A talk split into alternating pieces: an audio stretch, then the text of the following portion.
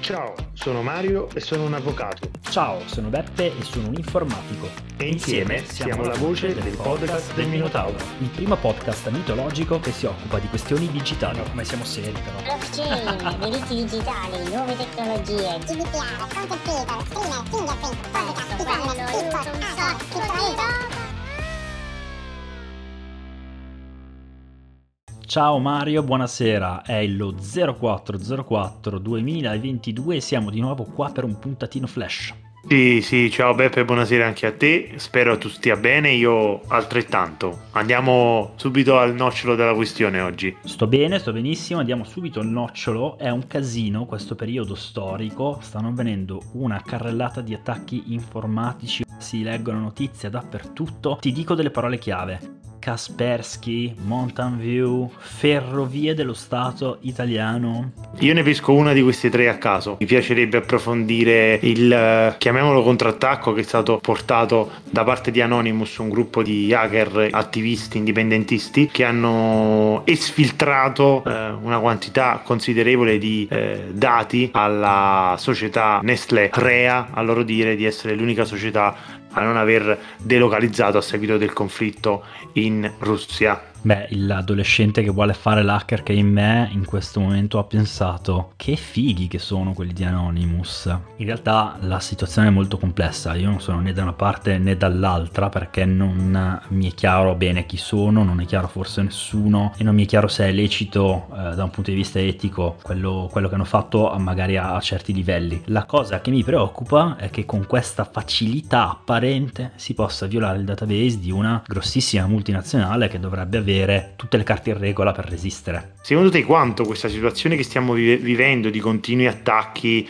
dovuti alla guerra che è scatenata, al conflitto che si è scatenato tra Russia e Ucraina, possa in qualche modo essere una sorta di scusante di giustificazioni per, giustificazione per, per le aziende eh, italiane, europee, mondiali che in questo momento subiscono una, un attacco eh, informatico per dire le colpe sono dovute al momento storico che stiamo vivendo e non ad una eh, scarsa preparazione? Eh, questa è una bellissima domanda a cui seguono tantissime possibili considerazioni. La mia opinione da tecnico è che se andiamo ad analizzare la tipologia di attacchi effettuati, fanno ben pensare al fatto che potevano essere sferrati in qualsiasi altro momento, in condizioni anche peggiori, con minor potenza di calcolo, poiché è noto da anni, diciamo così, in certi settori, in certi, certi ambienti, in certe sottoculture, che alcune aziende ehm, sono esposte con tutta una serie di buchi e bachi abbastanza rilevanti. Eh, per cui è anche un po' un modo di, di di, nascondere una mancanza da parte di certe aziende nel settore della sicurezza informatica. Mettiamola così, in questo momento nessuno di noi due vorrebbe essere il data protection officer di una di queste aziende colpite da, da, questi potenti attacchi informatici, giusto? È corretto, come nessuno in questo momento probabilmente vorrebbe essere il data protection officer di Kaspersky. è uscito un decreto legge poco tempo fa che impone a tutte le, le strutture della pubblica amministrazione di non utilizzare software antivirus di protezione o in generale eh, roba informatica che possa in qualche modo fare utilizzo di eh, server stranieri. Com'è possibile che sia avuta questa, in questi anni questa eh, fortissima eh, dipendenza da Kaspersky, soprattutto per la pubblica amministrazione? Ti sei fatto un'idea al riguardo? Guarda, secondo me è un ottimo prodotto in realtà, anche dal punto di vista della protezione dei dati, molto più che di altri brand blasonati che magari hanno server in America, sono sotto controllo americano, magari hanno server in Europa e sono sotto controllo europeo.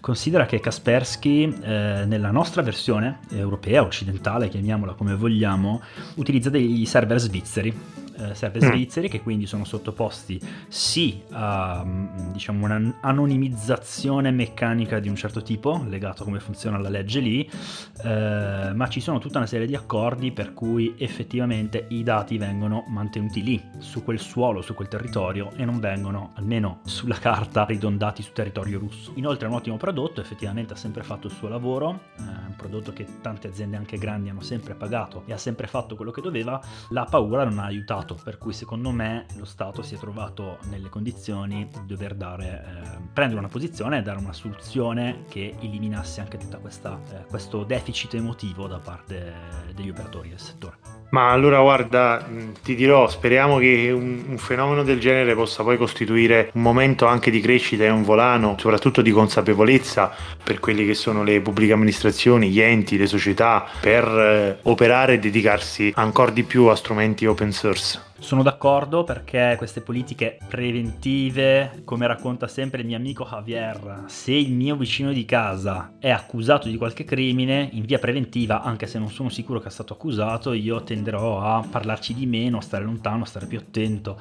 Eh, queste politiche preventive, come il decreto sui software di sicurezza da usare in pubblica amministrazione, ha questo senso preventivo dal mio punto di vista e va benissimo così. Mm, non basta, bisognerà fare un grande lavoro di refactoring di tutto il settore sicurezza delle aziende italiane. Io direi che ci siamo, ci siamo addentrati in, in, vari argomenti e teniamo fede alla nostra promessa di puntata flash e quindi ci, ci sentiamo alla prossima e ti saluto e ti ringrazio. Ciao a tutti. Ciao, noi siamo il podcast del mio Sauro. Buona serata.